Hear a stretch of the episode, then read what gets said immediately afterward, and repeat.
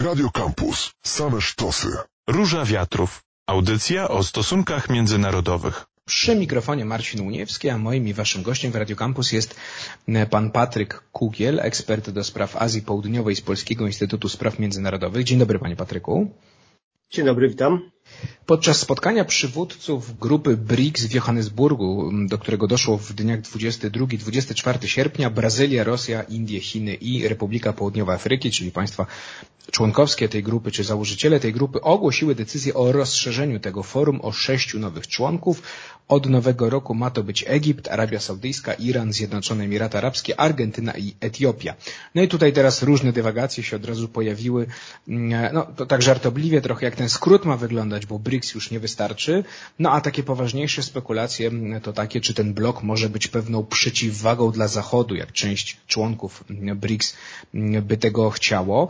O tym za sekundkę na razie, panie Patryku, w ogóle przypomnijmy słuchaczom, czym jest BRICS. Krótką historię tej organizacji, tego bloku, może to lepsze słowo, dodam tylko tytułem wstępu, nazwę wymyślił ekonomista Goldman Sachs wtedy jeszcze BRIC, bo nie było Arabii, e, bo nie było mm, e, Republiki Południowej Afryki, czyli mm, South Africa, stąd to S.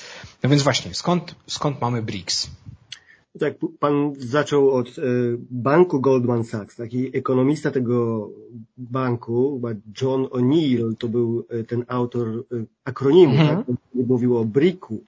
Tak, po angielsku to jako jest cegiełka, prawda, w murze. Akronim na początku nie obejmował RPA, które dołączyły się dopiero w 2011 roku. I on wtedy chciał to jakby mm, prezentował to jako no, jakieś e, schodzące gospodarki, które będą chciały większego udziału w zarządzaniu e, globalnym, e, finansowym czy, czy, czy gospodarczym. I to były lata, początek lat 2000. W tamtym czasie trwały już spotkania trójstronne między Chinami, Rosją a Indiami i mm, później w połowie lat 2000 zaczęli się w tym formacie też spotykać ministrowie spraw zagranicznych. Chyba w 2006 roku e, było takie pierwsze spotkanie ministrów spraw zagranicznych e, do grupy, do której dołączyła jeszcze Brazylia. E, I od 2009 roku zdecydowano o podniesieniu tutaj rangi tych spotkań na, na poziom szefów rządów i głów państw. E, I, czyli od, od, od, tego momentu pierwszy raz się w Rosji spotkali szefowie tych czterech państw, a w 2011 roku dołączyło RPA. I BRICS był taką e, luźną dość e, formułą, platformą spotkań właśnie tych potęg takich regionalnych z każdego kontynentu. Y, coraz bardziej jednak to było też instytucjonalizowane, bo czasem BRICS jest jakby obśmiewane, że to takie w zasadzie nic tam nie ma ciekawego, tam się nic nie dzieje. Właśnie zastanawiałem się, czy użyć słowa organizacja międzynarodowa, kiedy panu pytanie No, no nie jest to organizacja międzynarodowa. Właśnie. Nie ma własnego sekretariatu, mhm. nie ma pewnych, y, no nie wiem, stałych y, ciał, tak? Czy też mhm jakichś formalnych tutaj traktatów, które by ustanawiały jakąś organizację. Tak, to jest nieformalna grupa spotkań liderów, ale też tam się odbywa cała masa innych spotkań, tak? Tak mi się regularnie, przynajmniej raz w roku spotykają ministrowie spraw zagranicznych, ministrowie finansów, ministrowie handlu, w zasadzie wszyscy ministrowie, tak, transportu i tak dalej, i tak, tak dalej, szefowie banków centralnych, szefowie biur statystycznych, tak, urzędów statystycznych, doradcy do spraw bezpieczeństwa, więc tych formatów, w jakich BRICS tak naprawdę działał i funkcjonował, było wiele. Największym takim formalnym osiągnięciem BRICS-ów do tej pory to jest decyzja z 2014 roku o powołaniu nowego banku rozwoju, New Development Bank, e, które jakby jest jedyną taką stałą instytucją powołaną przez BRICS. Tak? To jest bank, który dzisiaj ma około 100 miliardów dolarów takiego kapitału zakładowego, który ma siedzibę w Szanghaju i e, udziela pożyczek e, do tej pory głównie członkom BRICS, a coraz szerzej też się otwiera na inne państwa w Azji czy, czy, czy w Afryce. Więc tutaj te, te, te pola współpracy samego BRICS-u są dość e, szeroko zapuszczone, tak? Tam mamy też wymiany ludności, znaczy takiego młodzieży, współpracy naukowców, e, think tanków i tak dalej, i tak dalej. A co jakby co spaja te jednak dość różne państwa, tak? Bo tu mamy i autorytarne systemy, i demokracje. I... No i mamy Indię i Chiny, no które no prawda, dość otwarcie ze sobą rywalizują.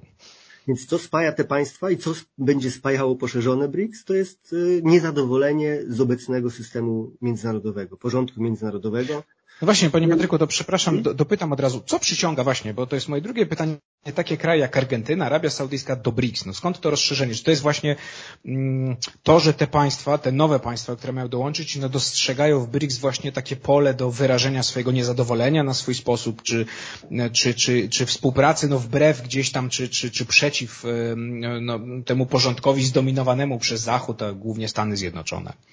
Ja tak właśnie to postrzegam, tak? Mamy te 20 państw, które, ponad 20 państw, które miały formalnie wyrazić chęć przystąpienia do BRICS-u, a ponad 40 ponoć jest zainteresowanych dołączeniem do BRICS-u to pokazuje właśnie jak duża jest, y, jak duże jest niezadowolenie państw na świecie z obecnego systemu międzynarodowego, tak, który został stworzony, przypomnijmy, po II wojnie światowej początkowo, tak, te instytucje tak zwane Bretton Woods, jak Bank Światowy czy Międzynarodowy Fundusz Walutowy, te instytucje globalnego zarządzania finansowego, y, czy WTO, tak, Światowa Organizacja Handlu, czy skład w ogóle Rady Bezpieczeństwa, tak, państwa tak zwanego globalnego południa, czyli państwa rozwijające się, uważają, że ten system, który został stworzony ponad 70 lat temu, jest niedostosowany do współczesnych realiów, tak? że świat jednak dzisiaj wygląda inaczej niż wyglądał 70 lat temu. Że ten system stworzony przez Stany Zjednoczone wtedy i zachodnich sojuszników po zwycięstwie w II wojnie światowej.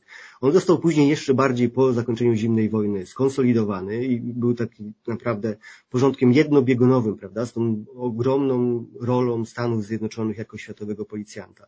Więc i, i, państwa rozwijające się mają takie poczucie, że ten system uprzywilejowuje, uprzywil, daje przywileje, mhm. tak, da, daje przywileje głównie państwom zachodnim, prawda, które tak naprawdę, no jak zobaczymy na G7, to pod względem populacji tam nie mieszka nawet 10% ludności świata, tak? A w państwach globalnego południa mieszka ponad 80 pewnie e, państw, e, e, ludzi na świecie, 80%. Więc te, te, te państwa uważały, że ten system nie służy ich realizacji ich interesów i chciały jakby wzmóc presję na państwa zachodnie do tego, żeby te reformy struktury globalnego zarządzania jakoś wprowadzać jak najszybciej. Co panie Patryku Powiedzmy jeszcze chwilę ustalono na szczycie w Johannesburgu, poza oczywiście tą, tą, tą, decyzją o rozszerzeniu, no bo tam padły takie dość szumne zapowiedzi właśnie budowy nowego systemu międzynarodowego, to o czym Pan przed chwilą mówił, dyskutowano na przykład też o walutach narodowych, żeby rozliczały się państwa BRICS między sobą w swoich walutach, a nie no właśnie w tym dolarze, tak który dominuje e, na rynkach finansowych. Co tam powiedziano na, na, na, tym, na, tym, na tym szczycie? No, jakby najważniejszym osiągnięciem jest oczywiście to rozszerzenie, tak? Mhm. Innym, innym tematem, drugim tematem była właśnie odejście od dolara w rozliczeniach międzynarodowych, finansowych i handlowych. Tutaj dużego postępu jakby liderzy BRICS nie odnotowali, raczej zlecili to zadanie swoim ministrom finansów, do, żeby opracowali konkretne sposoby, jak przechodzić, jak, jak w większym stopniu wykorzystywać po prostu waluty narodowe i jakiś system płatności niezależny od tego systemu amerykańskiego SWIFT czy, czy innych systemów opartych na dolarze albo na, na euro, e, że jak, jak to wprowadzić. Więc to jest jeszcze pieśń przyszłości. Mieliśmy wcześniej przecież długo dywagacje o tym i jakieś ambicje. Słyszeliśmy, że BRICS mają, żeby wprowadzić własną walutę. To jest oczywiście mrzonka i zupełnie nie jest to realne, tak? Jakby przy tak e, różnych gospodarkach, odległych od siebie i no, bardzo się różniących, to wspólna waluta, to wiemy jaki jest problem w Unii Europejskiej, gdzie mamy wiele państw mm -hmm. prawda, powiązanych blisko ze sobą. Więc wspólnej waluty BRICS długo, długo chyba nigdy nie, nie opracuje, ale może oczywiście przejść na E, rozliczanie transakcji między sobą, między swoimi członkami właśnie w walutach narodowych i to się już dzieje przecież. Nie wiem, Indie na przykład razem ze Zjednoczonymi Emiratami Arabskimi używają dirhamów e, Zjednoczonych Emiratów Arabskich. Więc tego typu rzeczy już się dzieją. I to no tak, Rosja, Rosja przez sankcje rozlicza się z Chinami w juanach. Część indyjskich rafinerii kupuje ropę mm, rosyjską i też płaci w juanach na przykład, więc tutaj, mm, no tak, to taki tak, przykład. Zauważmy, że rozszerzenie grupy BRICS powoduje, że jakby ta grupa, która odpowiadała za 18% handlu światowego, będzie odpowiadała za 22%, tak? Czyli prawie jedną czwartą handlu światowego te państwa e, jakby ich handel. No tak, PKB wzrasta, pan pisze w opracowaniu dla pismu, po rozszerzeniu PKB tych państw wzrośnie o 3,2 biliony dolarów, tak? Więc no mówimy o potężnym, potężnym wzroście. No to właśnie, panie Patryku, to zostańmy jeszcze przy tej kwestii. Na ile BRICS, tak jak chcą tego Chiny, tak jak chce tego Rosja, mm, które są no takie najbardziej powiedzmy tutaj agresywne w tej retoryce z tej grupy, mm, na ile BRICS może być przeciwwagą dla grupy G7, szerzej dla Zachodu, no biorąc pod uwagę już to rozszerzenie, które wzmocni te, te, tą grupę, no a z drugiej strony właśnie te, te różne, te, te różnice, te antypatie, o których Pan powiedział, no mamy Indię, mamy Chiny, teraz jeśli dojdzie do rozszerzenia, będziemy mieli Iran i Arabię Saudyjską, relacje się co prawda ocieplają, no ale umówmy się, to są dalej państwa wrogo do siebie nastawione. Na ile BRICS po rozszerzeniu, czy to jest ostatnie, to też Pana za chwilę zapytam, ale na razie skupmy się na tym, na tym, na tym najświeższym, może rzucić wyzwanie Zachodowi, czy, czy systemowi międzynarodowemu opartemu na, na to, co ustalono jeszcze po II wojnie światowej? Ja myślę, że to będzie bardzo silny głos, bardzo silna grupa wpływu i wywierania presji na Zachód, właśnie, żeby jak najszybciej doszło do reformy instytucji globalnego zarządzania. Głównie chodzi tutaj o Międzynarodowy Fundusz Walutowy, czy o, czy o Bank Światowy, tak? Bo jakby te pretensje grupy BRICS są dość uzasadnione. No, daj, zdajmy sobie y, sprawę z tego, że te państwa odpowiadają właśnie za 25% y, globalnego PKB, a ich udział w, głosach y, MFW, Międzynarodowego Funduszu Walutowego, wynosi tylko 16%. Tak? To pokazuje, że one są niedoreprezentowane, że nie mają takiego wpływu na tą główną organizację finansową świata, jak wynikałoby chociażby z ich PKB. Tak? W związku z tym e, BRICS będzie tego typu żądania stawiał jeszcze mocniej, tak? na przykład zmieńmy te kwoty głosowania w MFW, tak? Żebyście, żeby Zachód zmniejszył swoje wpływy w tej organizacji i zrobił miejsce dla państw rozwijających się.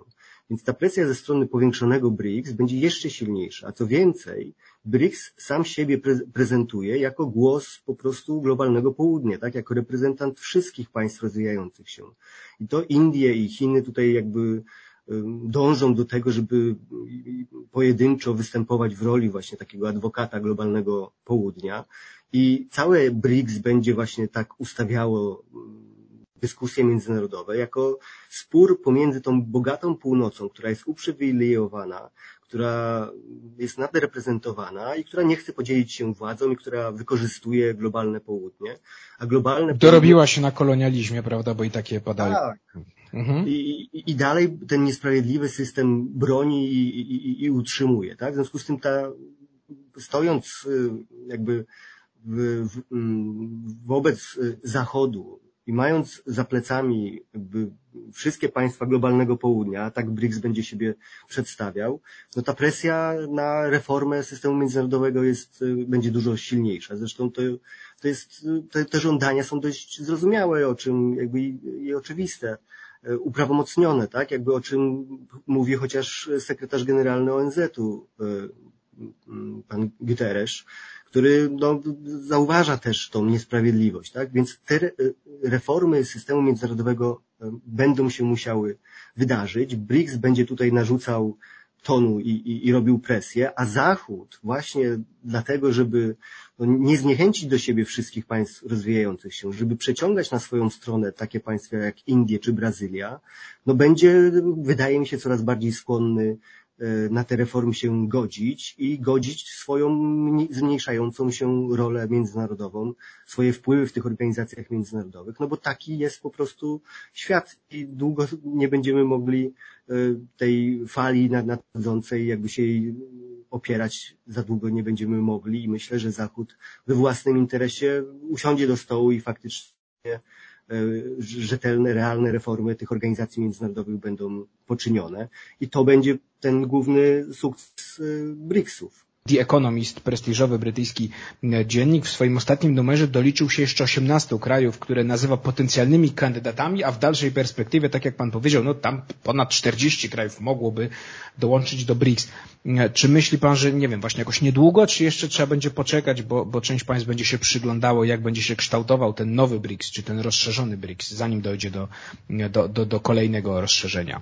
Znaczy, to, że BRICS będzie się rozszerzał, wydaje mi się e, pewne i oczywiste. Tutaj mieliśmy na przykład murowanym kandydatem miała być Indonezja czy Bangladesz, mhm. jako takie państwa bliskie Indią, tak? Kolejne demokracje, jakby, które by przeciwwagę tworzyły dla Chin, więc tutaj ta lista chętnych jest na pewno długa. No, zobaczymy, jak ten BRICS będzie dzisiaj funkcjonował. Tam jest masa przecież rzeczy do ustalenia, tak? Gdzie będą się odbywały szczyty chociażby kolejne, tak? Jak było pięć państw, to było wszystko oczywiste. Teraz mm, pytanie jest takie, no, czy znowu zostanie zachowana zasada konsensusu, a wiemy z, z własnych doświadczeń, no im więcej jest y, członków w danej grupie, tym trudniej jest o konsensus, tak? I jakby jeden, jedno państwo może wywrócić i zablokować każdą decyzję. Więc tutaj BRICS, e, ten BRICS Plus będzie musiał pewnie sam też zobaczyć, jak to się, jak to będzie wszystko działało w większym gronie. No mamy w przyszłym roku ma mieć, ma być szczyt w Kazaniu w Rosji, tak? Więc tutaj też no, wa ważny moment będzie dla Putina albo innego lidera rosyjskiego, prawda? Kiedy ten rozszerzony BRICS przyjedzie do Rosji w przyszłym roku, więc y, no, myślę, że te powody, dla których BRICS powstał i, i się zwiększył, nie znikają, tak?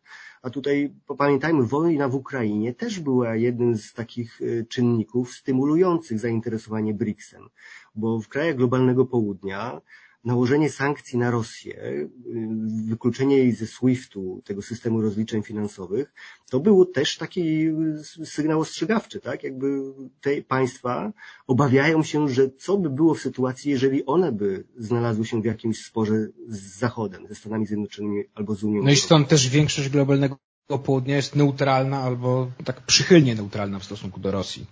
W tej wojnie oczywiście, tak? Gdy mówimy o, o, o wojnie w Ukrainie.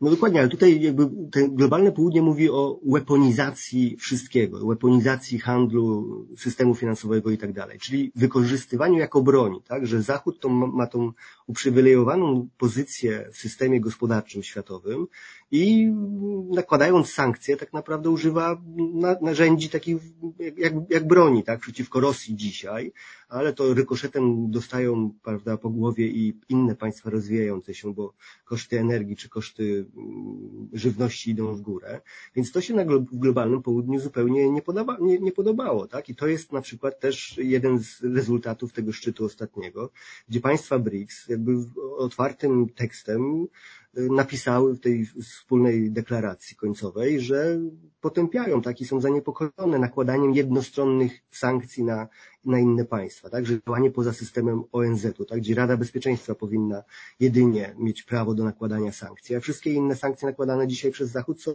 według państw BRICS, no,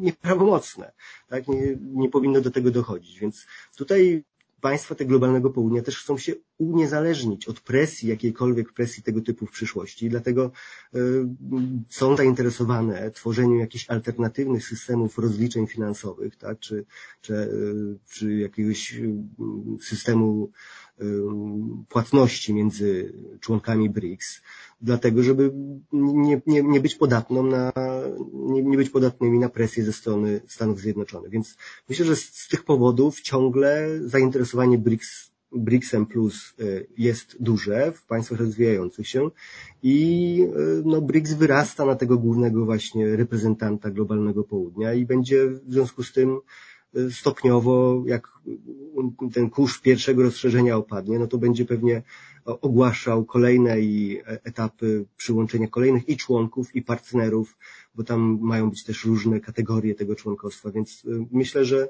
że o BRICS-ie jeszcze mm, będziemy dużo słyszeć i, i, i coraz więcej właśnie jako ta przeciwwaga Zachodu i presja, grupa, która będzie zwiększała presję na reformę organizacji i instytucji międzynarodowych. Y, wymyślił pan najłatwiejszą nazwę, faktycznie BRICS Plus i koniec problemów z rozszerzaniem, prawda? Tak jak OPEC Plus na przykład, kiedy mm, mm, kolejne kraje dołączyły. E, mm, panie Patryk, ostatnie pytanie krótko bym tylko prosił. Wiem, że temat jest też, temat jest obszerny tego pytania, ale czy pan myśli, że Zachód to się tak posunie faktycznie i, i, i, i pozwoli BRICS gdzieś tam się, mówiąc nieładnie, trochę rozepchnąć w instytucjach, no bo te wezwania na przykład, żeby Radę Bezpieczeństwa rozszerzyć, no padały padały przez lata mm, od różnych krajów y, i generalnie no tutaj raczej państwa y, członkowskie pozostały głuche na, na takie pomysły. Mm, no właśnie, tak mnie zastanawia, czy Zachód tak się zgodzi, czy będzie próba, no nie wiem, właśnie wyłuskiwania na przykład y, części państw, biorąc pod uwagę, że no to jest taki zbiór państw, tak jak pan powiedział, też no jednak różniących się zdecydowanie, więc łatwiej, łatwiej ten blok rozbijać czy dzielić.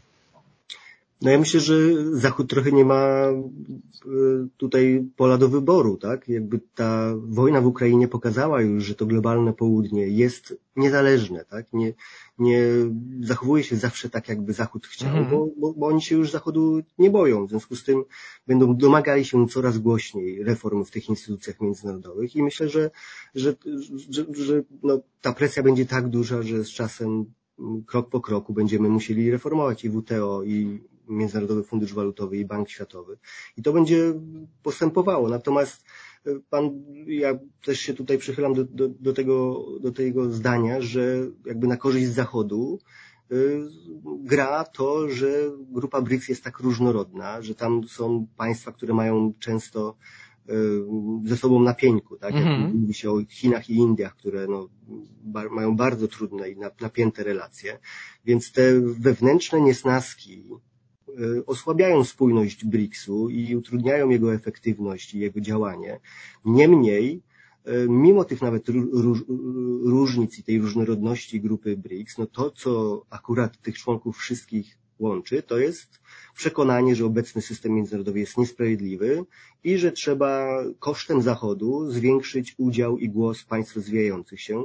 I tutaj te państwa są zgodne i to i wyrażają oczekiwania większości państw świata. W związku z tym e, ta, ta presja będzie z każdej strony, tak z G20 tak samo będzie płynęła, z, ze strony BRICS-u, ze strony ONZ-u samego, innych organizacji. Jeżeli Zachód chce mieć dobre relacje w Afryce, w Afryce czy w Azji, to będzie e, musiał zrobić więcej miejsca w organizacjach międzynarodowych. Jak tutaj... nie, no to BRICS będzie tworzył własne alternatywne systemy i, i instytucje, jak właśnie zrobili z Nowym Bankiem Rozwoju BRICSowym. Kropkę stawiamy. Patryk y, Kugiel, ekspert do spraw Azji Południowej, Polski Instytut Spraw Międzynarodowych był moim i waszym gościem. Bardzo dziękuję panie Patryku za rozmowę. Dziękuję. To była Róża Wiatrów, ja się nazywam Marcin Uniewski, a my się słyszymy w środę za tydzień. Róża Wiatrów. Audycja o stosunkach międzynarodowych. Radio Campus. Same sztosy.